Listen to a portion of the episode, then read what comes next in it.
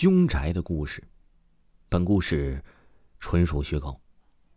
二零一一年，我和老公呢在广东佛山上班，因为之前租的房子被偷了两辆电瓶车，然后我们就得重新找房子了。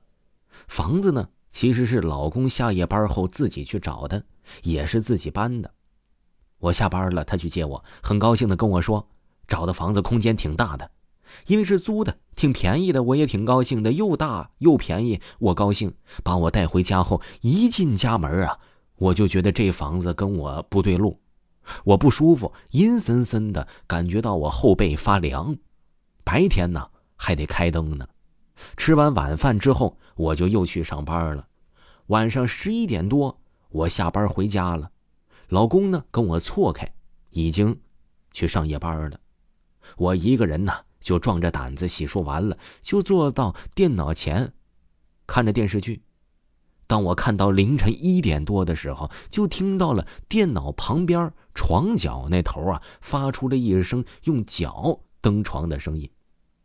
我马上转过头去看了一下，什么都没有。我看了一会儿，一会儿又响了一声，又转过头看了一下，还是什么都没有。就这样，一会儿响一声，一会儿又响一声的。挺害怕的。这两三点钟啊，我就上床睡觉了。没想到到了四点多钟，厨房里就出现了锅碗瓢盆的声音。开始啊，我还以为是南方老鼠多呢，也就没有太在意。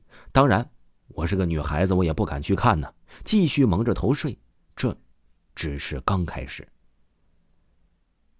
这一夜啊，睡得也是心惊胆战的。第二天，我跟老公说：“这房子呀，是不是不干净啊？这么便宜，是不是有说法啊？”我老公呢是个无神论者，说可能是我工作累了，出现幻听了呗。我呢也就这么天真的认为了。当天夜里，老公就去上夜班了。我下班回来，还是和前一天一样，洗漱完了，一样坐着看电视。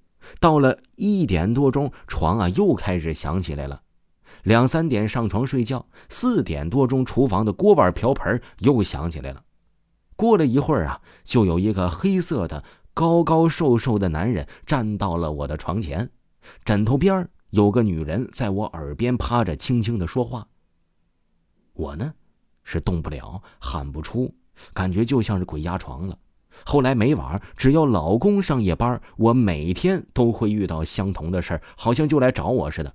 只要他在家，我就能睡个安稳觉，什么事都没有。我呢，三番五次跟老公说家里不干净，他一直都说你工作压力太大了，没什么事儿啊。能不能是我不在家做噩梦呢？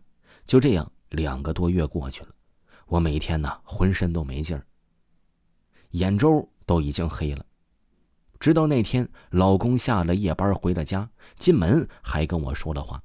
没一会儿，他同事就给他打电话了，让他到附近的西溪桥去拿头盔。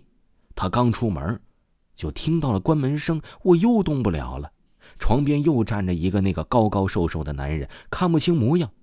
枕头边一个女人在我耳边重复着“西溪桥，西溪桥”。没一会儿，老公就回来了，我又能动了，马上爬起来。对我老公说：“今天必须得搬家，不搬我就不回来了，我就一直在工作岗位住了。”老公看我脸都煞白了，猜到我肯定应该是遇到什么不干净的东西了吧。当天我们就搬到了斜对面。搬家之后啊，当我一进入新房子那个屋里的时候，整个人都是神清气爽，整个人都舒服了，再也没有遇到什么事儿了。后来啊，听附近的邻居说。就我之前住的那个房子呀，几个月前是死过人，警察为此还过来了，才知道自己已经在凶宅住了两个多月。听众朋友，本集播讲完毕。如果没有听过维华的故事，可以听维华讲民间鬼故事第二部，非常好听，非常的刺激。喜欢的朋友可以去听一听哦。咱们下期再见。